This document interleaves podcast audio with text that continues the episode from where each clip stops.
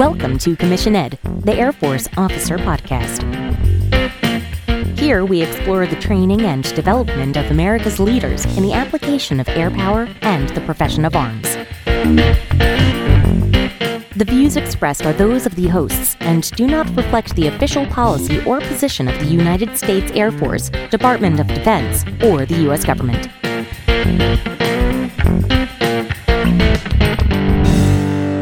Welcome back to another episode of Commission Ed, the Air Force Officer Podcast. I am Colin Slade, and over there is. Major Greg Carter. Welcome, Greg. We are happy to have you here on the podcast. As listeners to this podcast may know, you are our first interview. Thanks for being our guinea pig on this. It's my pleasure. Um, I'm willing to do whatever it takes to uh, get some good information out to the folks that are listening. Yeah, we really appreciate you taking the time and also making the trek out here to Utah. Not the a vacation paradise, but you know, Utah's a nice place to visit once in a while. Yeah, it's a good place to be. Uh, surprised that we had uh, we've had snow and cold and rain the whole time, but hey, we still got beautiful mountains. That's right. All right, Greg, let's get right into it. People don't want to hear from me as much as they want to hear from you. So let's turn the the microphones over to you. Let you talk about who you are, where you're from, how you decided to join the Air Force, what it is that you do in the Air Force, where you went to college, those sorts of things. Why don't you take it away? Well, just give you a little bit of background. I was raised in the suburbs of Minneapolis, Minnesota. I'm the oldest of six children and you know pretty average upbringing nothing special.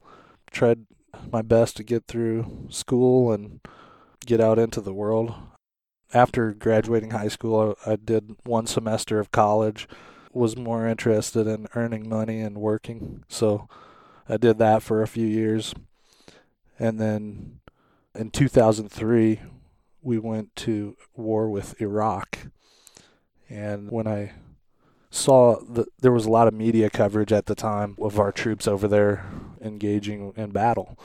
And I hadn't had a lot of exposure to the military prior to that time. I had I think I had heard from a junior ROTC commander at one time about his program, but I just kind of had this desire to go do my part as you know, I had experienced 9/11 and I had our country was kind of in a little bit of turmoil having gone to Afghanistan and so I kind of felt this need to to do my part. Uh, at the time I was 22 years old.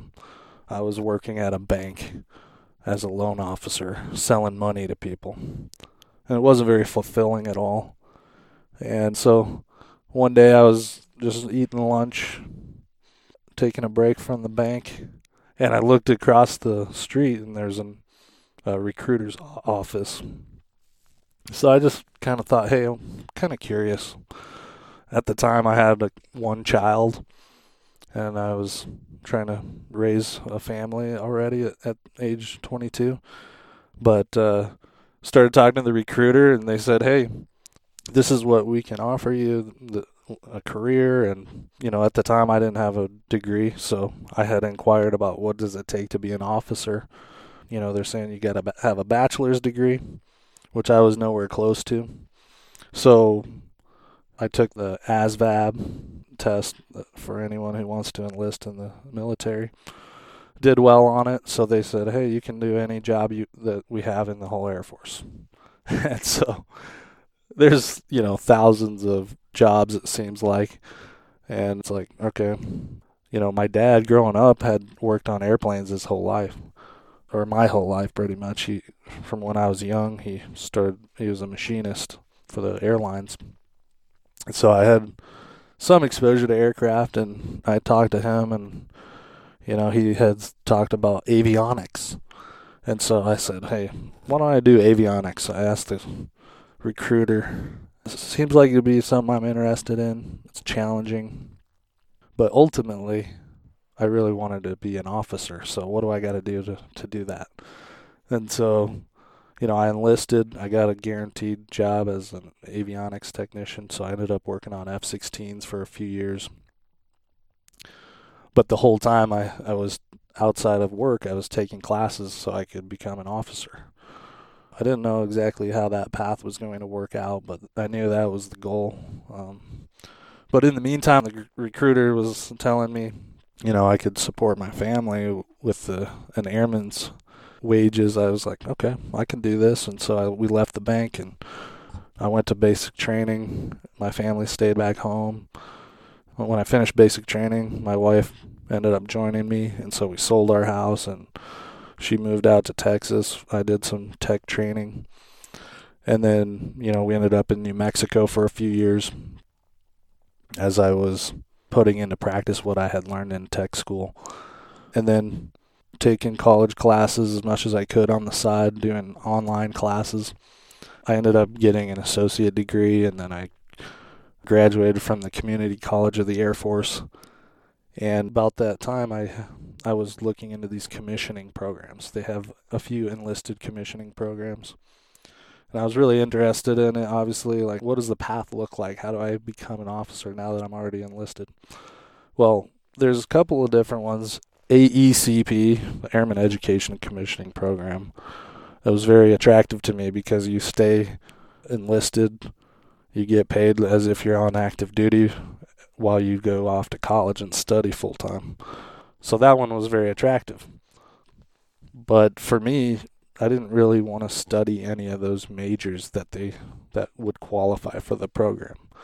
So I decided this airman scholarship and commissioning program was the best for me. I would actually separate from the Air Force and sign a contract with the ROTC detachment and commission later on down the road. So that's what I did. I applied. There was a very long process on putting together this package of information and you know everything under the sun of what my qualifications were. And so I put in that package and a few months later colonel called me into his office. And it was kind of funny because they tried to play a joke on me like I was going there to get in trouble. But I knew from I knew why I was getting called in, and so reported in, and they said I had been selected for the program, and so at that point, I uh, started doing my separation paperwork and prepared to separate from the Air Force, knowing that I would ultimately just get right back in, but uh, you know, I ended up going off to ROTC, and uh, because I had been enlisted for a few years, they decided that I didn't need to do the first year of ROTC, so that was good. I I started right in, um, and and it worked out because I really only needed three years of school. Actually, I really only needed two years of college to graduate, but when I added in all of the ROTC courses, it made sense to do three years. So yeah, it worked out really well, and that commissioning in 2010. It was a big deal, and it was kind of like finally I've achieved my goal. But you know, then you kind of set goals further on out in the horizon. So it's been quite a ride. Yeah, that's really great stuff. Thanks for sharing that. If you don't mind, let's go back for a little bit and talk about the differences between the AECP and the ASCP. So you mentioned that you really wanted to do the the AECP Airman Education and Commissioning Program, but there were specific degree requirements that you needed to follow in order to go that route, but you didn't want to. Can you explain a little bit more about that? What those requirements were, why you didn't want to do it? Yeah, AECP I think was probably the, the premier program for an enlisted person to become an officer because they'll pay for four or five years of your school and you'll be on active duty the whole time. But they have specific degrees that you have to study, specific majors.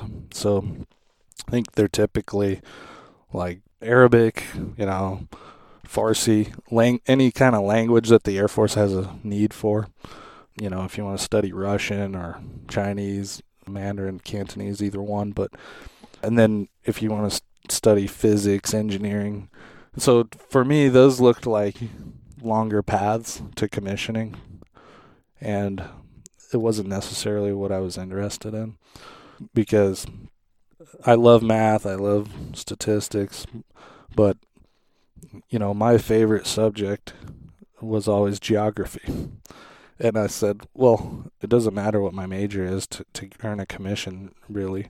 So why don't I just study what I love? And so a lot of people don't understand geography. They just they just think you know you're memorizing places on the map or whatever. But there's a lot to it. There's a lot of really interesting stuff I learned in economic geography and political geography and why things are where they are. How how come the world has developed the way it has? So yeah, really interesting to me. I had an emphasis in geospatial intelligence, and the university I chose to go to, Brigham Young University, they had one of the only geospatial intelligence programs in the country. And so I was able to study something I loved and learn about intelligence from a retired colonel in my coursework uh, there while I was in ROTC so yeah, I didn't want to study one of these high demand majors like physics, engineering. The Air Force does have a huge need for these, and that's why they're willing to pay someone on active duty to go study that. But I wanted a little bit quicker path on, on uh, a major that I really enjoyed, so that's why I went that route. But if you did have interest in some of those high demand majors, I think that would be the way to go. And in order to go that route, is that a conversation with a a commander, with the first sergeant? Is that where it starts? Yeah, so at the time I did some research. I went online, I was reading all about these programs, and I kind of started the process on my own. And then I realized that this package that I was going to have to put together to go to a board to be selected was quite complex for a young airman. So I actually asked a lieutenant if she could help me out. Like, hey, can you help me with this process? Because I want to be an officer like you. And luckily, she maybe, you know, thought maybe I had a little bit of potential. So she was able to take some, you know, spare time and help me out, make sure my bullets were in order and some of those things I had never done before in the Air Force. Really, writing bullets was completely foreign to me at the time. And uh, so, yeah, I think you need a mentor. I asked a couple of people, but she was really the one that took the time to help me out. But then ultimately, your commander has to sign off on the deal. So if you're enlisted, you want to make sure you can perform at a high level as an enlisted airman. Otherwise, I don't know many commanders that are going to go to bat for you to increase in rank to an officer level. So, you know, luckily I had been selected for Airman of the Quarter, Airman of the Year awards and stuff like that. So he already knew kind of who I was and was able to, you know, feel good about signing off on this process for me. Awesome. And so let's then talk about that application process for the ASCP, Airman Scholarship Commissioning Program. What were some of the things that you had to put together for that? You mentioned bullets. Was that a collection of your EPRs, your enlisted performance reports, or how how did that package look? How did you put it together? Yeah, so it had all of the enlisted performance reports that I had at that time. It like three or four of them, and then I had to show all of my college transcripts. My GPA was a big deal. You know, is this guy even succeeding in college now? Is he likely to finish if we give him this scholarship? So then, you know, and they're looking at my fitness scores, and there's a the AFOQT, of, of course, the Air Force Officer Qualification Test. Basically, you know, a test that shows your aptitude in several areas. So I had to take that test, and so it's a long process getting everything in order so that the Air Force has a good picture of, you know, what do you look like on paper? Does this person have potential to be an officer? and then it's you know fairly competitive, just like anything else in the Air Force and the world. Really is you know a lot of people want to be an officer. Um, so a lot of people don't get the chance. It just doesn't work out with the timing or whatnot. So yeah, once I put in that package, extensive, you know, basically every detail and and the bullets, you know, mainly was what have I done in the Air Force, and then so it kind of put the highlights of what accomplishments that you have at that point. But then you have to write uh, like an essay of why should I be an Air Force officer, and so the the board that meets can you know read all of this and you know feel good about selecting. I think it was like 34 folks that year in the whole Air Force that got selected for the ASCP. But when you apply for ASCP, most people also apply for SOAR scholarships for outstanding airmen because the application process is virtually identical, so it doesn't make sense to go through all that process and not give yourself that extra chance to qualify for the other program because essentially they're both ROTC scholarships. So um, if you did apply for ASCP, I would recommend you also apply for SOAR. But either way, you you got you've got to get your leadership to to buy off on that, and I think I actually think scholarship for outstanding airmen is a little bit more. They place a little bit more weight on your commander pushing you for that program. So, but either way, I think they're both great opportunities. Great. You also mentioned that in order to get the ASCP, you were going to have to separate from the Air Force uh, in order to come back into it. And I know that for some people that that might be a deal breaker the idea of having to give up the steady job, the steady paycheck, the health care, and all those sorts of things that, that go along with their enlisted service. So, can you talk to what that conversation was like with yourself and with your family about the idea of having to leave the Air Force in order to come back into it as an officer? Yeah, that that was definitely not a great part of the whole process was separating because you know obviously I wanted to be in the Air Force still but it was difficult because I had to figure out if I'm not going to be on active duty. You know, by that time I had two kids. So I was thinking, you know, how am I going to pay my bills? Well, having served for f- almost four years, I did qualified for the GI Bill.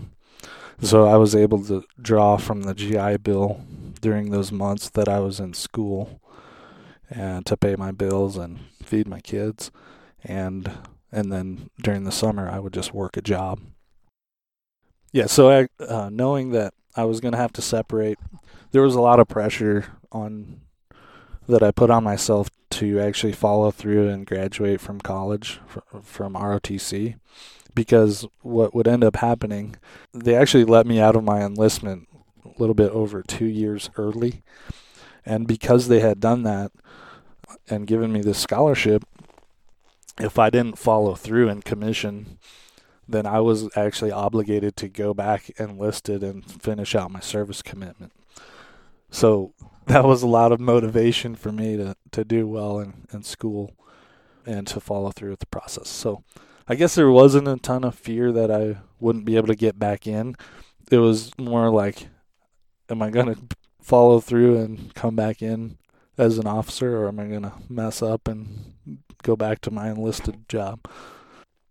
But I felt pretty confident that I could go through college and get the grades I needed and support my family with the GI Bill.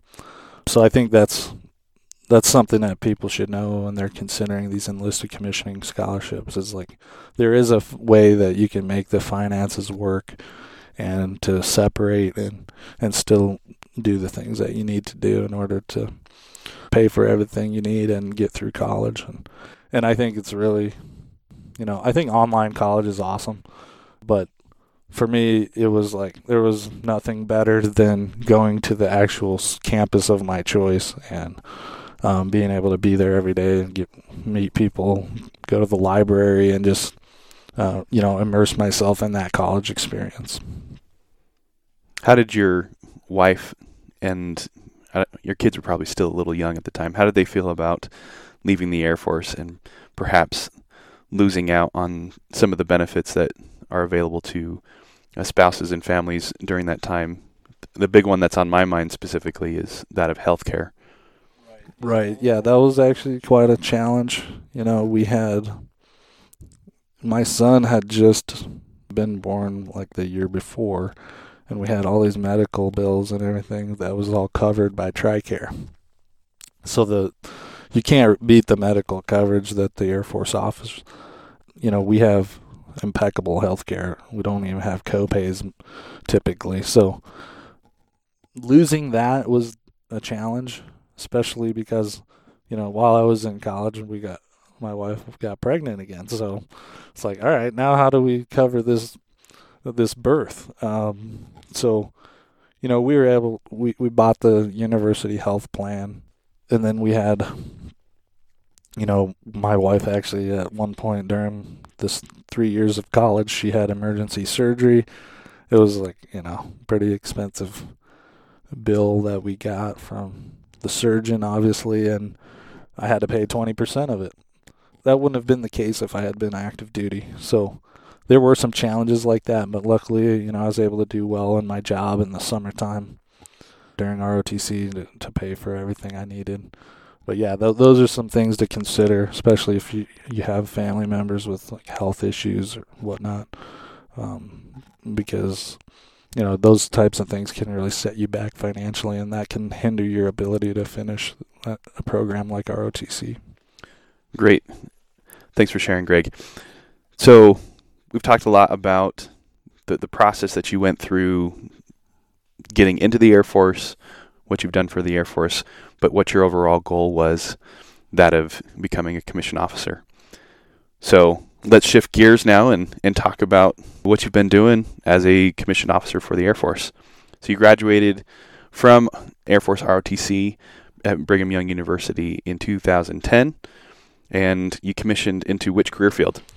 I was commissioned into at the time it was called 13 Sierra, 13S career field, which was space and missile operations.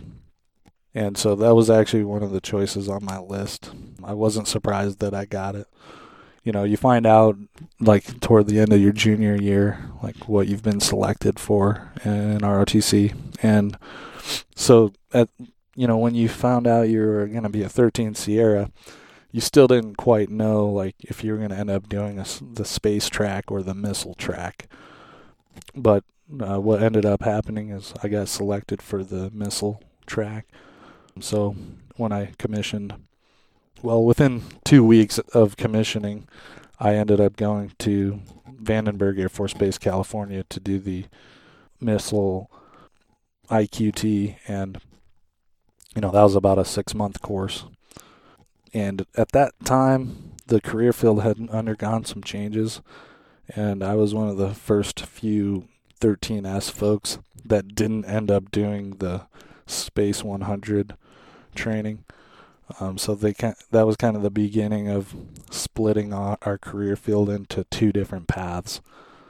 So I, you know, like I said, I went straight on the missile path, didn't do any space and then within two years after that, they had completely separated the 13S and the what they created another career field 13N. So I'm now I'm a 13N, the nuclear missile operations career field. So it's a small community in the Air Force that a lot of people don't even really understand or know exists honestly, uh, when I was working off on F-16s, I didn't even realize that what the ICBMs were. These intercontinental ballistic missiles. I had heard of them, but didn't realize that this was, you know, a, a big mission for the Air Force. But what we saw was what I've seen during my career in in this nuclear arena is kind of a revitalization of the nuclear enterprise and a big focus by the Department of Defense. But but yeah, coming into the 13N career field, pretty unique opportunity and quite different from the fighter unit that I had been in before. Yeah, so wh- why don't you explain a little bit more about your career field 13N, 13 November nuclear missile operations? explain for our audience why does your career field exist? What do you do on a on a daily basis? What's the training pipeline look like? Some of those things in case there is somebody out there who's interested in doing this career field or anybody that doesn't know like you said about what this career field does. Yeah, so the reason we exist is to provide a deterrent. So we have this Cold War period with the Soviet Union and kind of an arms race. And you know that ended early 90s one would say but but we still continue to ha- use nuclear weapons as a foundation for our national security and it's kind of the backbone of our national security because any country that possesses nuclear weapons inherently is able to deter other aggressors or adversaries. And so it's a very important capability to have. Obviously, uh, we haven't used them in hostility since World War II, but maintaining the a credible deterrent that potential aggressor would have to build into their calculus if uh, if they were going to try to do a, a you know a, an attack or anything on your national interests. They have to think twice. They have to be deterred every day to to maintain that security.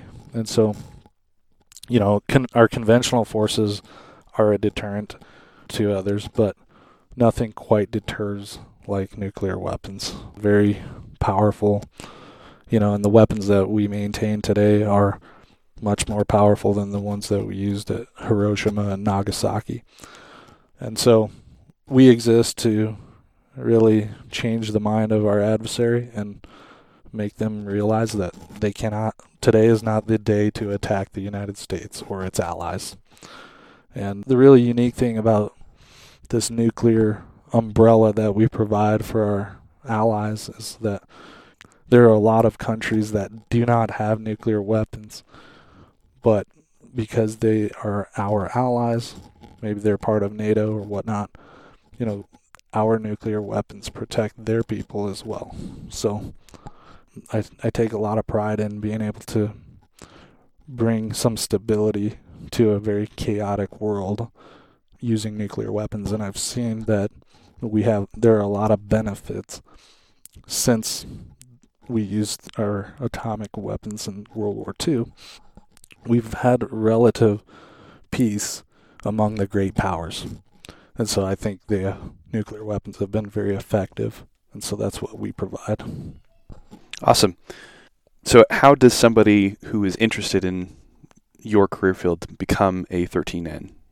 Honestly, I think it's pretty easy because uh, there's so many other career fields that are more glamorous, right? There's a lot more people trying to be fighter pilots or any kind of pilot, really. So I think it's pretty easy for someone if they want to be a missileer to get into the career field. I know that the uh, ROTC started a new program where there's a specific scholarship for somebody to be a 13 November. So that's pretty unique if if you were able to get that scholarship, you know, you're basically on the path to from the moment you're starting that your ROTC career that you're already going to be a 13 November when you commission. So th- that's pretty cool. But yeah, I would say if you're going through ROTC or OTS and you want to be a 13N, you put that number one on your dream sheet, you're going to get it from my experience and what I've seen. I have a lot of peers that that was what they wanted to do because for whatever reason. They maybe they had a relative that did that, and that they knew it was a good opportunity. They they actually got to see behind the curtain on what it what it is. So what we do is we pull nuclear alert, and so day to day, you know, 24/7, 365, there are missileers deployed to underground launch control centers, and they're ready at a moment's notice to execute presidential orders. And so, a very unique job being that the only person that can tell us to use our weapons is the president. And it's quite uh, a lot of pressure. There's a lot of safety involved, obviously, when you're dealing with nuclear weapons. There's a lot to learn about, you know, how do we operate these things within the right parameters so that, you know, we can protect the nation and not have an accident and stuff like that. So who is the customer for the nuclear operations community? Who who, who do you exist for? You, know, you mentioned the president. Uh, is that is he or she your customer? That is is that the person that you exist for? Well, he's one of them. Uh, he's one of many. I would say millions. It's funny because there's a quote by uh, President John F. Kennedy. It was during the Cold War, and he said, I have an ace in the hole. And what he was talking about was a new ICBM capability. And so, yeah, ICBMs, obviously, the president uses them as part of deterrence because he has these weapons on alert and ready to fire at a moment's notice. He has something that a lot of nations don't. So he's our customer, but in that sense, the whole DoD has this nuclear backdrop, right? So our conventional forces may not be attacked because the adversary knows that if they attack our conventional forces, there's potentially a nuclear consequence. So that's why we kind of look at it as the foundation of our national security. But like I mentioned earlier, the we protect a lot of allies such as Japan, South Korea, all of our NATO partners that they don't actually have nuclear weapons themselves, but because of the agreements, the security arrangements that we have between our nations, our nuclear umbrella protects them. And an attack on some of these other nations would be considered an attack on our on the United States. And so we have this obligation to protect them. And I think that's the beauty of, you know, the stability that's been created by having these security agreements. And we haven't had a large scale war between superpowers. And so I would say, in, in some sense, we just have millions of customers all over the world. And they may not even, a lot of these folks in these other countries, they don't know I exist. But they are able to have stability and peace because we are providing that nuclear deterrent in the backdrop. Awesome. That's a great way to explain it that all of what we do in the Air Force and even in across the Department of Defense rests on this foundation of nuclear capability. And it's someone like you, it's your career field that is providing that for us. Usually we we think of nuclear operators in terms of like GoldenEye, you know, there you know there those keys that you got to turn and before you can push the red button and only do so you know when you get the phone call uh, on the red phone from uh, the president of the United States or but there's a lot more to it than just sitting 60 feet below the ground or I don't know a mile down or whatever whatever it is yeah, that's that's cool. Thanks for explaining it that way. Yeah, the uh, nuclear alert is quite an interesting way to live your life. You know, we would typically go out on alert seven or eight times a month for a 24 hour period. So about every three days, you would go out and and spend 24 hours underground. And what people don't realize is that, you know, oftentimes we're driving like uh, over 100 miles just to get to the alert facility because our missile fields, the ICBM fields that we have, they're arrayed in a, a, way that they're all geographically separated for for security reasons, and so we've got these, you know, missile fields are some of them over 10,000 square miles, and we've got three of those missile fields with 150 uh, ICBM silos in each one, and 15 launch control centers. So we're we all, you know, every three days, um, I'd be driving out there, spending that 24 hours. But like I said, 24 hours a day, 365 days a year. There's people on alert. There's two crew members in each launch control center at all times, and we swap out every 24 hours during the time when we're on alert, we could be very busy. We could there may not be anything going on. There's a whole wide array of what you can be doing. You know, I actually worked on my master's degree for a lot of my downtime, but you know, one person can sleep if there's not a lot going on. You got to get your crew rest. Obviously, we don't expect people to be up 24 hours at a time but yeah, you're driving out there a couple hours, spending your 24 hours, and you're decoding messages, and you know there's a lot of exercises going on to hone your skills and make sure that you're ready to do your job if you're asked to. And, you know, there's a lot of maintenance that goes on at our ICBM silos.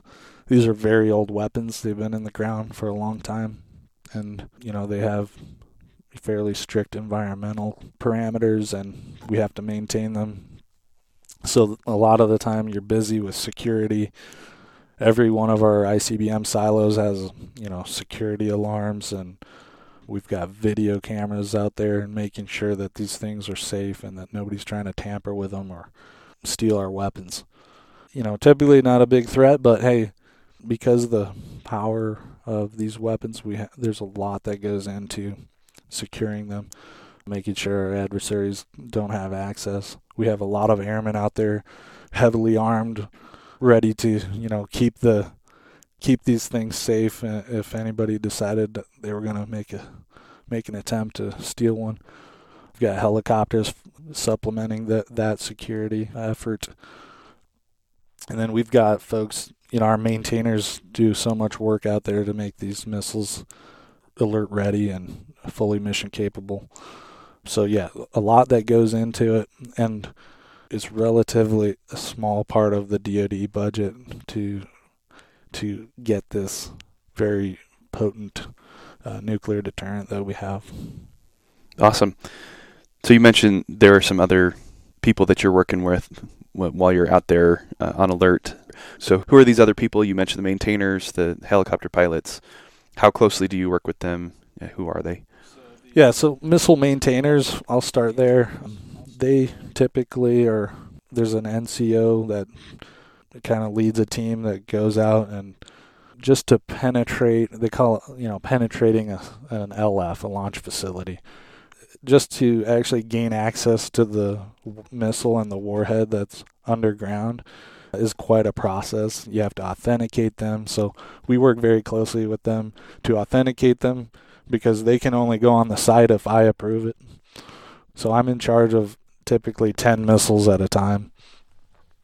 And if there's maintenance on any of those 10 missiles, I've got to authenticate with the security, authenticate with the t- maintenance folks, make sure that they are authorized. They are who they say they are. It's a very tedious process just to get them underground with access to do their maintenance so yeah, we work hand in hand with them, talking to them on the phone uh, to make sure that we're both on the same page.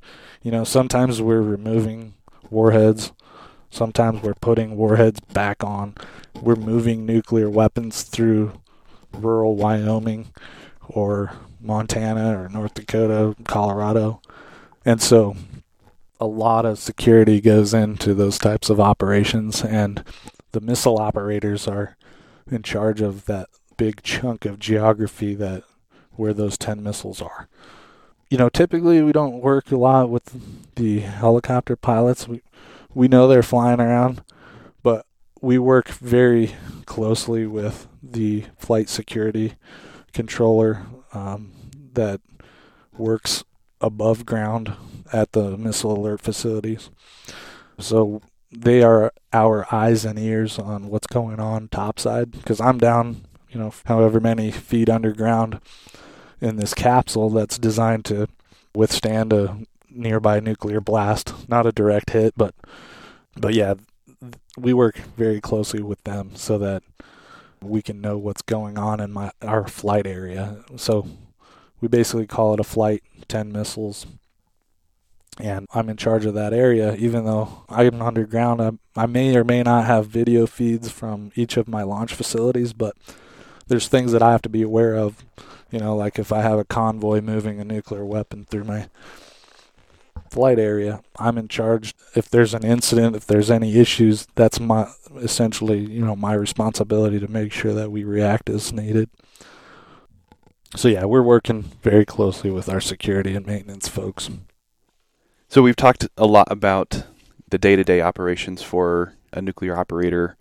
Let's get bigger picture what is it like as a as an officer in that career field?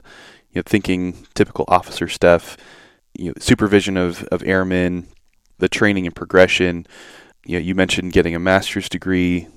What does the career progression look like from coming in as a, a brand new lieutenant to now you're a a, a major uh, in your career field? What does the future look like? Paint that picture for us, if you wouldn't mind. Yeah, so I think that the Air Force is unique because, you know, typically in the Air Force, the officers are the shooters, the officers are the operators, and in nuclear career field, you have to be commissioned officer to employ these ICBMs.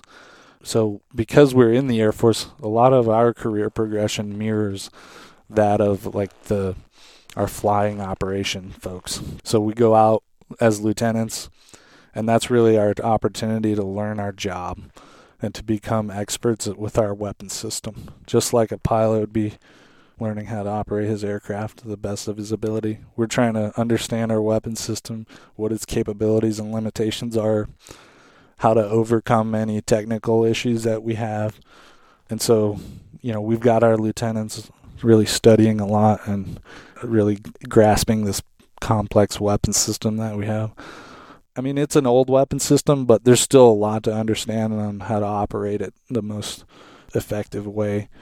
And so, yeah, once you kind of get in the door as a lieutenant and understand, you kind of start separating yourself from your peers potentially, and other opportunities happen. So, you know, I think I would have the opportunity to be an assistant flight commander, just helping my supervisor with his responsibilities for his folks.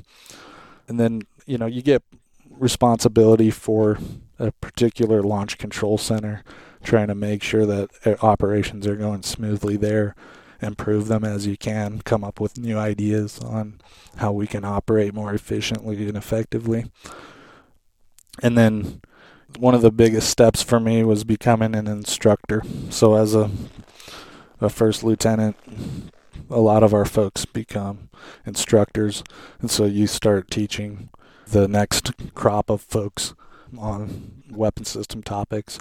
And then we do a lot of simulations. So we have simulators just like aircraft have simulators. We have those, we call them the box. We're going to go in the box and do an evaluation, or we're going to go and do a simulated nuclear war, essentially.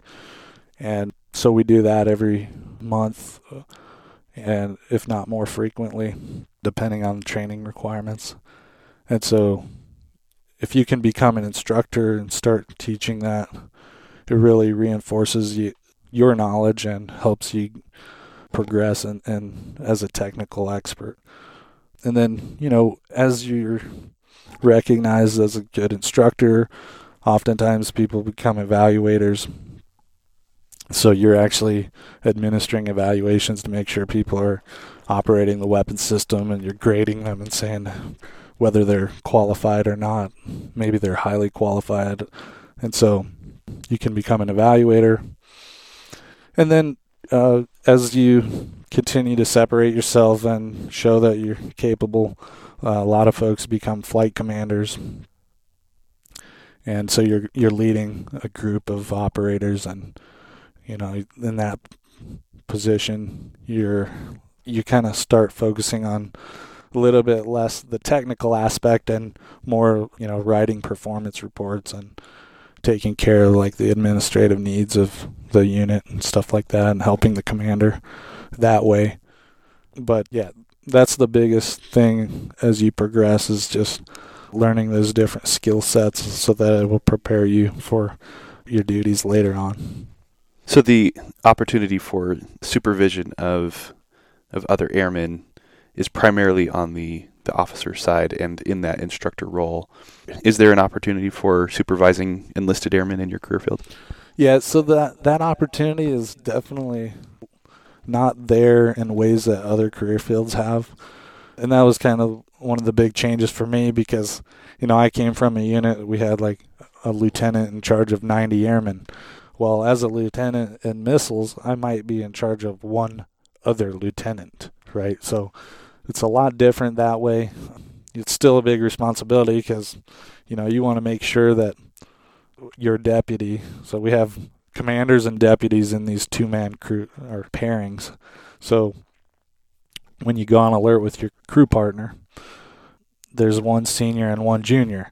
And so that senior crew partner is really responsible for the development of that lieutenant, the younger lieutenant. So it's much different because you're not going to get a bunch of troops at one time. It, the progression of actually having someone to supervise is very slow and it's a much different career field.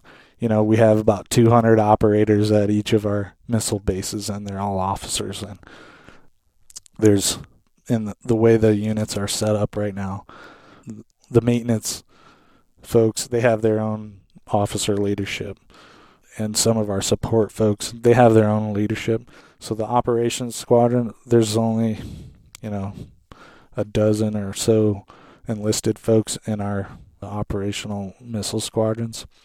Typically those are the facility managers the folks that you know run the the missile alert facilities make sure that food is prepared and the facility is up to up to par and it's maintained properly um, and just continue operations. And the top side is what we call it because I'm downstairs and my facility manager can help run everything topside um, so that we can focus on the weapons and anything that needs to be done there. So, but yeah, in terms of getting folks to lead, you know, you do get a deputy couple years in, typically a year or two into your crew time, you'll have you'll get a deputy you're, you're responsible for, but it's not until you become a flight commander that you get over a dozen folks and and then a squadron commander would have maybe 90 folks that that they're leading. So it's a lot different that way. So if the opportunity for direct interpersonal sort of leadership that we typically think of and train for through our commissioning sources, if that isn't there, what have you done and what would you recommend others in your situation do to develop your leadership? H- how have you become the leader that you are today? Well, um, very early on, I did a lot of reading to really f- figure out. Maybe I should have done this before I commissioned, but it, when I did commission, I was given this book called The Commissioned Officer, and basically outlines what does it mean, what do you need to become to be a good officer, and what are your responsibilities. And so, I did a lot of reading, study. You know, like we mentioned, I actually did a lot of master's classes online while I was on alert. So all those things are good to give you that perspective that you would want from a leader to really understand what their role is in the Air Force. And then there's a lot of opportunities to volunteer to do something outside of you know operating nuclear weapons to give yourself that opportunity to lead. So even right now I don't supervise anybody as a major because I'm doing a, my staff tour. So I just volunteer to do things in the community. I volunteer to do things within the command. You know, we're we're actually I work with a lot of folks in our command to put together a conference that's designed to empower leaders. And so, you know, we lead some efforts just outside of our day-to-day responsibilities. There's a lot of uh, things that you can volunteer for, put yourself out there to lead some efforts for change and to make things better in your workplace. Yeah, you mentioned that you're doing a staff tour. We haven't talked a lot about that yet here on the podcast, and so what a great opportunity to learn a little bit about what working at the staff level is like and how that continues to develop your your leadership capabilities.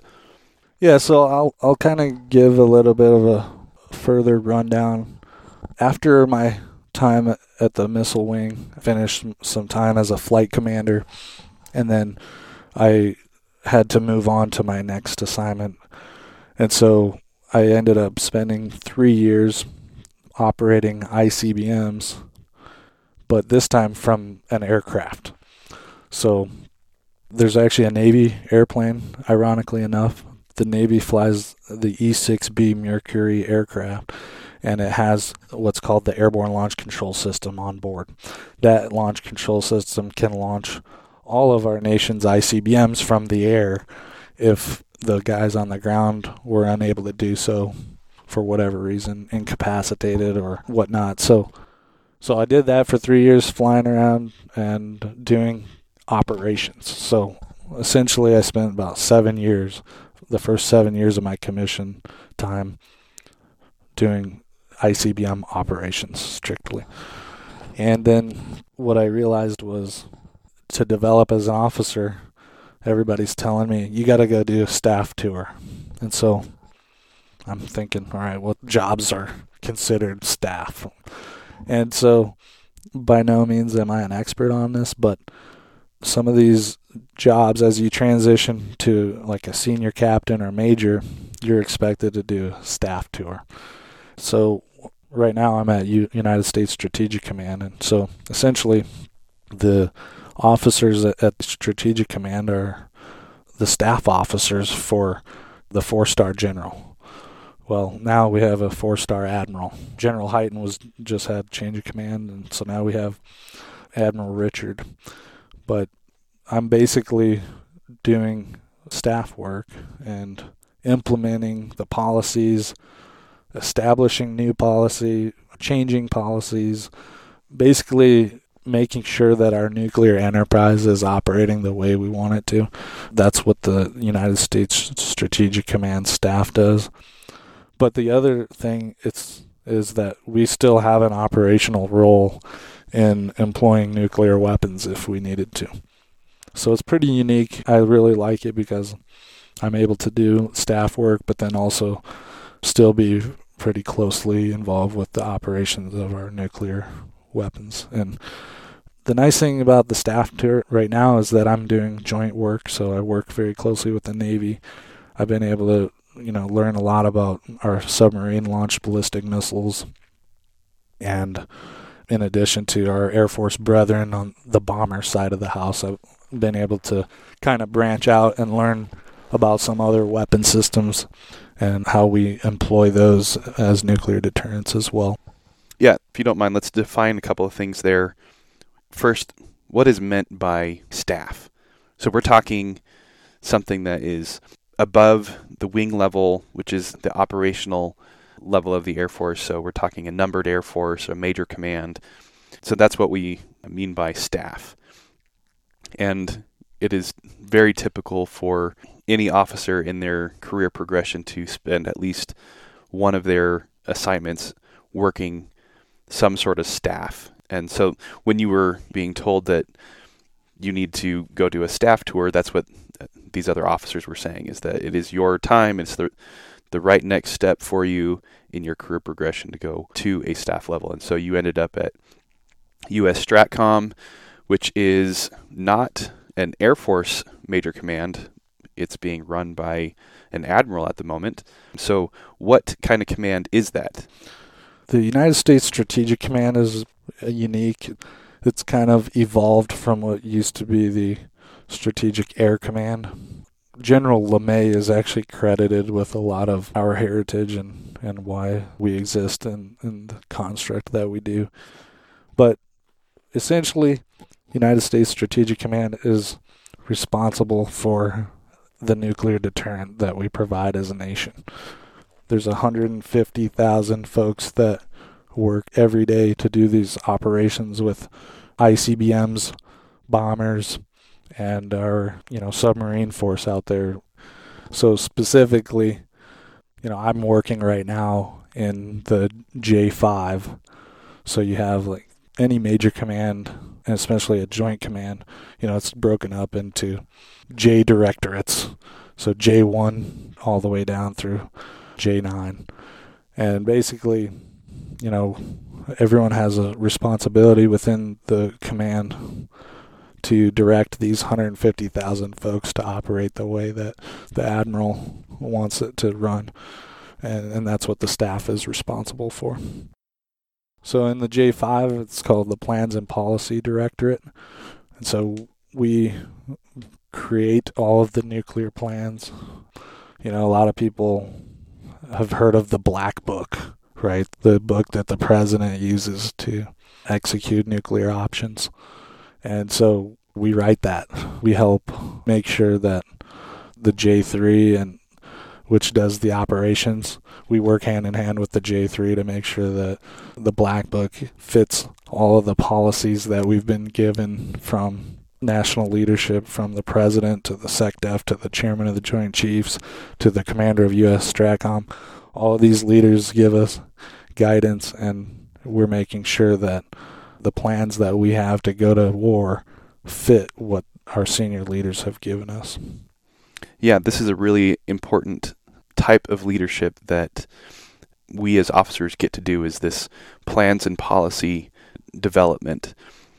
Yes, within our commissioning sources and we are typically thought of as interpersonal leaders, but at some point every officer should have this opportunity to work at a staff level and exercise uh, leadership in a very broad sort of sense, in that you are taking a look at what the mission is for that specific major command or combatant command and develop these plans and these policies for implementation across the units that operationally execute the mission.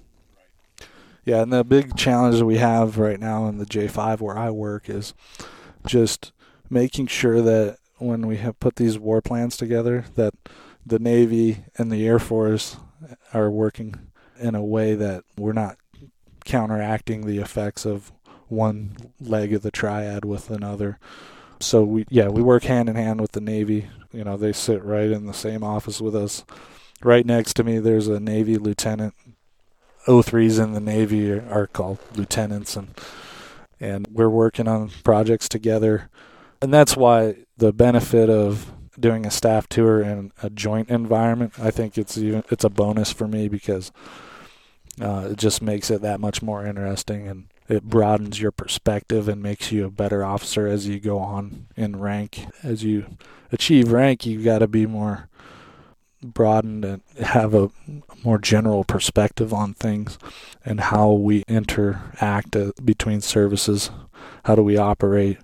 in a joint environment. And so that's been a really good aspect of working at U.S. Strategic Command. Yeah, so I'm curious now, if you wouldn't mind taking some time to explain how the last 10 years of your time as a ICBM operator, then shifting into airborne operations and now working at the staff, how has that developed your leadership philosophy?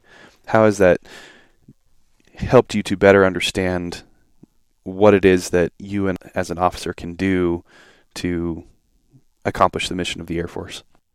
I think it's been pretty eye-opening transitioning from you know, I was in this fighter squadron as a young airman and then we had this very specific mission on what our squadron brought to the fight.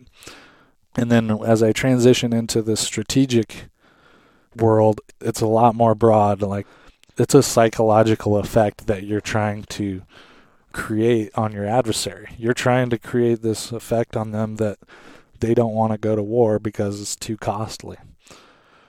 And so a lot of the leadership that I feel like I have to have uh, is like a it's an education on strategic deterrence and it's an education on geopolitics and how do other countries perceive our actions and so I've spent a lot of time studying that. And as I studied my, my master's course, I actually studied intelligence for my master's, but I focused on like strategic intelligence and what are the effects that our nuclear weapons have and you know what other adversaries are we going to have down the road and stuff like that so i think our leaders they have to develop that perspective on like what are the effects of the way we operate with our nuclear weapons? What effects does that have on the rest of the world?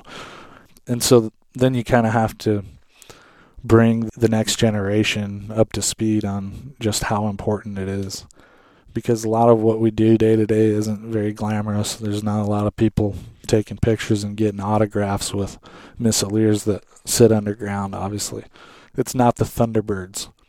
But nonetheless, it's extremely important to the foundation of our national security. So So I think just being able to articulate what you do to your troops, that's what I've been developing over these years and try to iterate the importance of what each leg of the triad does, what each weapon system does. The airborne launch control system is very amazing because you know, for a long time, for decades, we actually had aircraft flying 24 hours a day all throughout the Cold War, maintaining this capability to launch from a survivable mobile platform if the enemy was able to destroy our ground launch capability.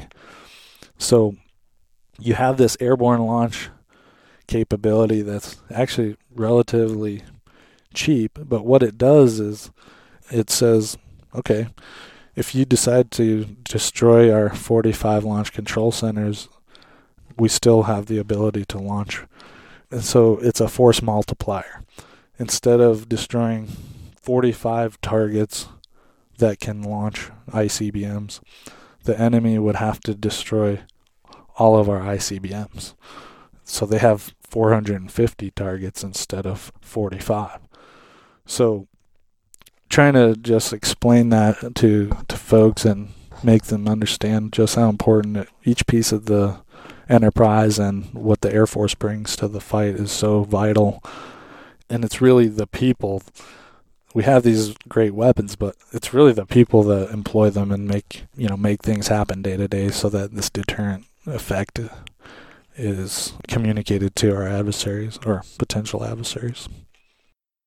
With that understanding in mind of how you've gotten from where you were as a as an F-16 avionics enlisted airman to where you are now working staff uh, policy and plans for the entire nuclear enterprise. Seeing the end from the beginning sort of thing what would you want to tell Airman Carter way back when, or someone who is on a similar path now, what do you wish you knew then that you know now? For me, one of the best things I've done is study geopolitics, and and it's really education is the key. You've really got to be able to develop as a person. Uh, you've got to develop that like intellectual understanding of the role that you're going to play in the Department of Defense. So, yeah, I would say study as much as you can. Understand international affairs and how countries interact with each other. And I think part of that, it's very important for military officers, is understanding history. I think definitely you need to understand World War One and World War Two and why those wars happened, how they unfolded.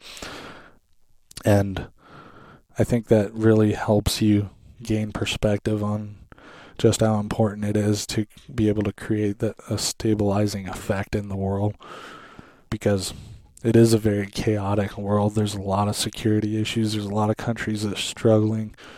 So many regimes are constantly failing and emerging I think it's important for an Air Force officer or any military officer to understand where we fit in and, you know, what are we providing to our allies and what do we need to convey and communicate with our weapons to our enemies. So I think that's the biggest thing that I would say is study, learn about military history, learn about geopolitics. And then the other thing is there's a lot of opportunities that I've been pursuing with foreign affairs outside of my core career field of 13 November. There's an opportunity to use like foreign languages in your military career as an officer. There's this foreign affairs officer program that I've been pursuing. And so what I would say is, hey, maybe you should have learned that Arabic. Maybe you should have went and taken that majored in Farsi or learned one of the more strategic languages because you could really benefit the Air Force with that. So yeah, if I had to go back, maybe I would do things a little bit different. I might have studied international affairs more, maybe did a minor in that, or studied international affairs for my master's if I had to go back, knowing what other opportunities may be opened up by that. But yeah, I think that's kind of my advice would be you need to understand what the role that the U.S. military has played in the past and what how it plays into geopolitics today. If only we could all go back and do things a little bit differently, right? Yep. Hindsight is twenty twenty. Right. So, to all of our listeners out there that are on the verge of joining the Air Force in any capacity, take this as sound advice from a major in the Air Force. Study what's going on in the world around you. Don't have your horse blinders on and only focus on the things that are interesting to you, the latest uh, video game or whatever's being streamed on Netflix or Disney Plus. I mean, come on. The Mandalorian is awesome, right? But it's not going to teach you anything about what's going on here in our world. We need to understand what's going on here so that as officers in the Air Force, we're able to provide those strategic effects, especially with regards to the nuclear enterprise, right? Oh yeah, that's one of the things I would also give some advice in is like, hey, don't be afraid to read some nonfiction. Like I focus on nonfiction. I know there's a lot of good fiction out there, but the real world oftentimes is just as interesting, if not more so, than any made up story. And so I really take a lot of satisfaction in reading on particular events and folks in history that have made a big difference to shape the world that we live in today. And, you know, as a group, Air Force officers, we are shaping the world that we live in. The things that we do every day shape the world and the security environment that we have. So we need to be well aware of all of those topics and what our national interests really ought to be today. Well, Greg, there's so much more that we could get into, but we'll just have to have you back. Yeah, this has been great. Let's do it again. For sure. So, a couple of uh, things to wrap this up. You mentioned foreign affairs officer as something that you're pursuing. Is that on the immediate future? Is it uncertain? What What does the future hold for you? Oh, that's a fun question. So, actually, last week I was notified that I was selected as an alternate for the foreign affairs officer program. So, basically, I'm still waiting to see if the Air Force calls my number and if they choose me. And then basically, what happens if you get selected as a foreign affairs officer is that you go to Naval Postgraduate School at Monterey, California. You spend a year studying international affairs, and then you potentially are taught a foreign language if you don't already know one, or if the Air Force needs you to learn another one. Whatever the needs are at the time for languages, you know, I was prepared to well, still am. If I my number's called, I'd be willing to learn any language on the planet. That's kind of what you sign up for when you put your name in the hat for this opportunity. But yeah, there's a lot of opportunities to broaden as an officer and finally it looks like our senior leadership is on board with recognizing the the value in allowing officers to broaden beyond their career field and to pursue some of these other things. You know, one of the other broadening opportunities would be like teaching ROTC, teaching SOS, and just getting outside of your career field and doing something different. Uh, there's a lot of value in that, and so I'm looking forward to to seeing what we can do with our partner nations across the world and, and how to help benefit them with what we do in the Air Force. Yeah, that would be really cool if you could do a tour in ROTC or OTS or something like that, one of those give back tours.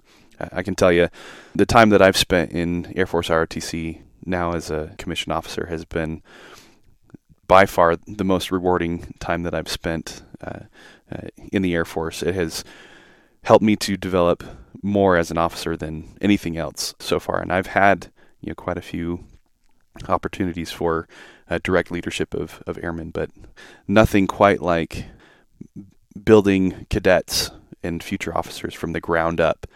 That is truly an awesome leadership experience, and it'd be great if you could go back to Brigham Young University, Detachment 855, and uh, spend some time there, or you know, take your, your knowledge and your expertise somewhere else in the Air Force on the instructor level. That would be really cool.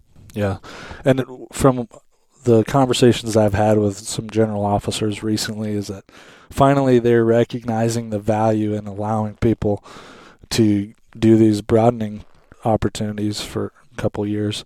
They're seeing the payback and they're seeing all the skills that people develop. And I, I would say that like the perspective that you gain is invaluable as you bring that back to your main career field on your that that following assignment. They finally see that it shouldn't be frowned upon as maybe it once was to leave your career field and, and come back. And so I think we're going to be able to promote those officers that have taken those broadening opportunities and not discourage that kind of thing going forward. I think there's so much value that you get in, in perspective and experience. Like you're saying, it's very fulfilling. And I think when you bring that back, it's well worth the time that you spent away from your main career field. Absolutely. All right, we haven't had any uh, good war stories yet, so I'm going to see if I can draw one out of you. So good war stories.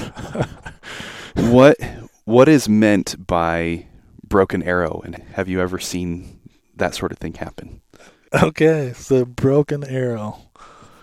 So yeah, I think the movie actually gets it wrong. The movie should have been called Empty Quiver because they lost a nuclear weapon but maybe Broken Arrow sounds cooler to Hollywood. Yeah, Broken Arrow is definitely a lot cooler than Empty Quiver. yeah. so, uh, so really, a Broken Arrow is like a nuclear detonation that's potentially could cause a escalation and a big issue, right? So, so no, I have not seen uh, Broken Arrow. Haven't seen an Empty Quiver, but I will say that. Uh, I can tell a couple war stories. Um, one time I was on alert. You know, I mentioned that we can sleep, so we typically alternate sleep shifts. Well, I actually woke up one morning to my crew partner yelling at me, and you're like in a you're behind a curtain in a bed mod, just a little tiny bed behind a curtain, and you just sleep there until your crew partner is ready to wake you up so he can go to sleep, type of thing.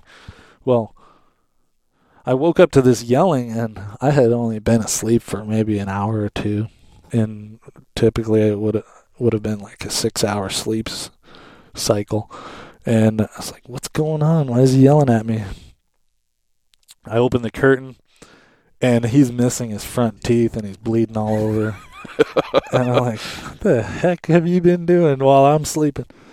Yeah. So, anyways, that was a night full of emergency procedures and trying to get relief and trying to play dentist. We actually ended up putting his teeth back in his face before someone could get back out to relieve him. You know, this is a two person job. It cannot be done by one person because of nuclear surety and all the rules that we have, right? So, yeah, we washed his teeth off. They were on the floor when I woke up, and I'm like, wow, man. but uh, that was a fun time. Um, it, you know, honestly, the war stories for a Missileer are pretty silly compared to you know some of our peers going out and getting blown up with, by IEDs and you know going through getting shot at all of those things. But so I feel a little bit inadequate in this subject. But hey, you know, one time we had a fire I had to deal with where smoke was filling up in our uh, one of our underground equipment buildings, which luckily our equipment did its job and the smoke never entered our capsule. But you know, we had to call the fire department, come figure out what circuit breaker to pull to quit this electrical fire, basically to to get this fire to go out. You know, so stuff like that. We actually have like tornadoes that we're trying to keep people safe from. I mentioned we're in, I'm in charge of this hundreds of square miles potentially. And if there's a tornado, I've got to, you know, take responsibility for the folks that are topside, bring them downstairs, stuff like that. But yeah, not a whole lot of real war stories. The nice thing about what we do is that we just scare our enemies. We don't actually use our weapons per se. Although some will say we use our weapons every day as that deterrent. we don't use them in hostility, and and so, which is a good thing for the world. I I would say nobody wants nuclear war. Right. Do we know how your crewmate lost his teeth? I mean, there, is this like a, a hold my beer story, or what, what was going on? Uh, I'm not sure if he's ever told the whole story. I think he's too embarrassed, but I'm pretty sure he tripped and fell on his chin, and when his jaw closed, it popped his front teeth out. But yeah, he tried to blame it on me because he said he, he tripped over my bag. Hey man, I was asleep, so anything that happened, I'm washing my hands clean of that. So I, it's a fun story because not often are you getting bloodied up while you're sitting at a console on nuclear alert. or getting beat up by a backpack, apparently. Yeah. yeah. Is this something that uh, that he earned a call sign over? I mean, do do 13 Novembers uh, earn call signs in that sort of way? H- how does it work for you all? Oh, yeah, that's a good question. Uh, we actually have been embracing the call sign culture, I would say, since we finally started sending officers to the Air Force Weapons School at Nellis. And so, yeah, we have call signs. Some people have embraced call signs and use them all the time. Some people refuse to use them. But I've actually been given call sign meta. Meta. So if you've ever heard of Metta World Peace, you know, it kind of stems from an incident on a basketball court. Yeah, we we like the call signs. I think it's it's interesting, brings a little bit of morale and some you know, I have not given him a formal call sign for losing his teeth, but we may still have to do that. Bucky, we're doing it right here on the podcast. We don't know if he's ever going to listen to this, so yeah, I'll have to mention it since he, you know, his story got brought up once again. So all right. Well, if you're going to bring up your call sign, you got to tell us how you earned it. You know, this incident on the basketball court. Okay. Well, you know, I think call signs only has to be 10% true the you know the reason why you got that call sign. So a lot of folks probably don't remember this, but there's this guy named Ron Artest who got in a big fight with NBA fans in the stands after during a basketball game. Well, I did not do that. but got in a little scuffle. Been known to be a little competitive uh, uh, in sports and maybe get a little bit too passionate. But I felt like I was a victim in the whole thing. Uh, got tackled by a much larger man as we scrambled for a loose ball. And the funny part of the story is that, you know, I just wanted to finish the game because it was a close game. And, and after getting tackled in the final minute of the game, and it kind of just ended.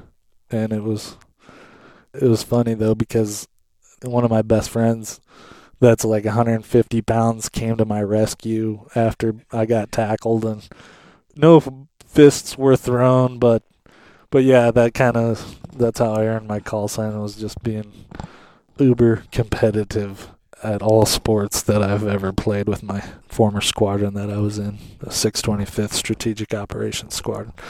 Really awesome heritage, small unit, but lots of good morale and a history of uh, you know staying physically fit and playing a lot of sports together. So yeah, got a got a reputation for being a little too competitive. So out there in the Air Force, anybody who uh, ends up stationed with Major Greg Meta Carter, beware, beware of taking him up on the, the challenge on the basketball court or anywhere else involving a ball. bring bring your A game. All right. So two more questions here for you, Greg. First one, what does it mean to be an officer in the Air Force?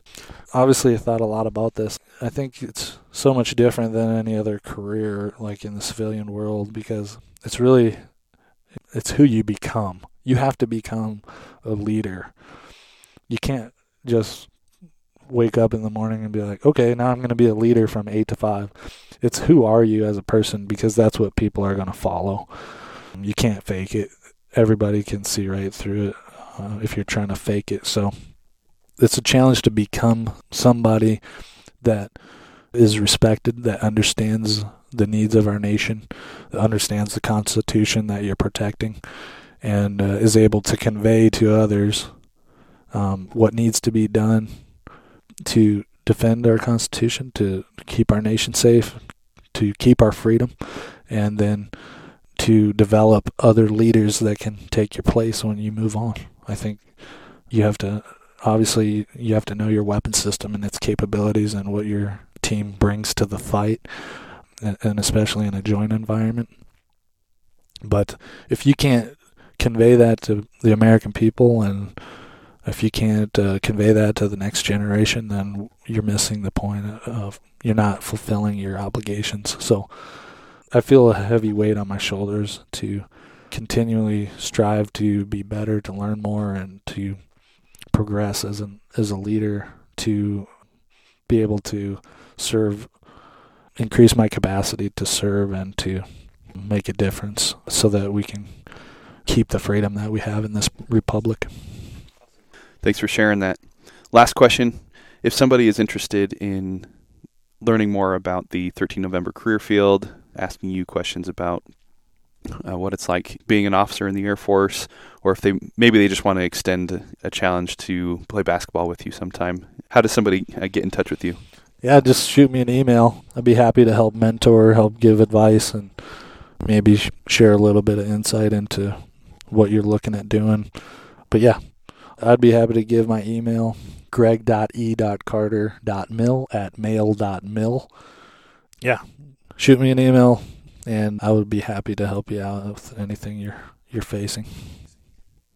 Great. Thank you so much, Greg. This has been a wonderful opportunity and, and, discussion. I've learned a lot about the nuclear enterprise and what it means to be in charge of uh, nuclear weapons, and appreciate you taking the time to explain all that for us, give us an insight into s- some of the uh, commissioning opportunities for enlisted airmen, what it means to be a, a nuclear operator in the Air Force, and most importantly, what it means to be an officer. Yeah, it's been a pleasure. I appreciate you having me. Of course. Let's do it again sometime, all right? Definitely. All right. See you. Thank you for listening to Commission Ed, the Air Force Officer Podcast.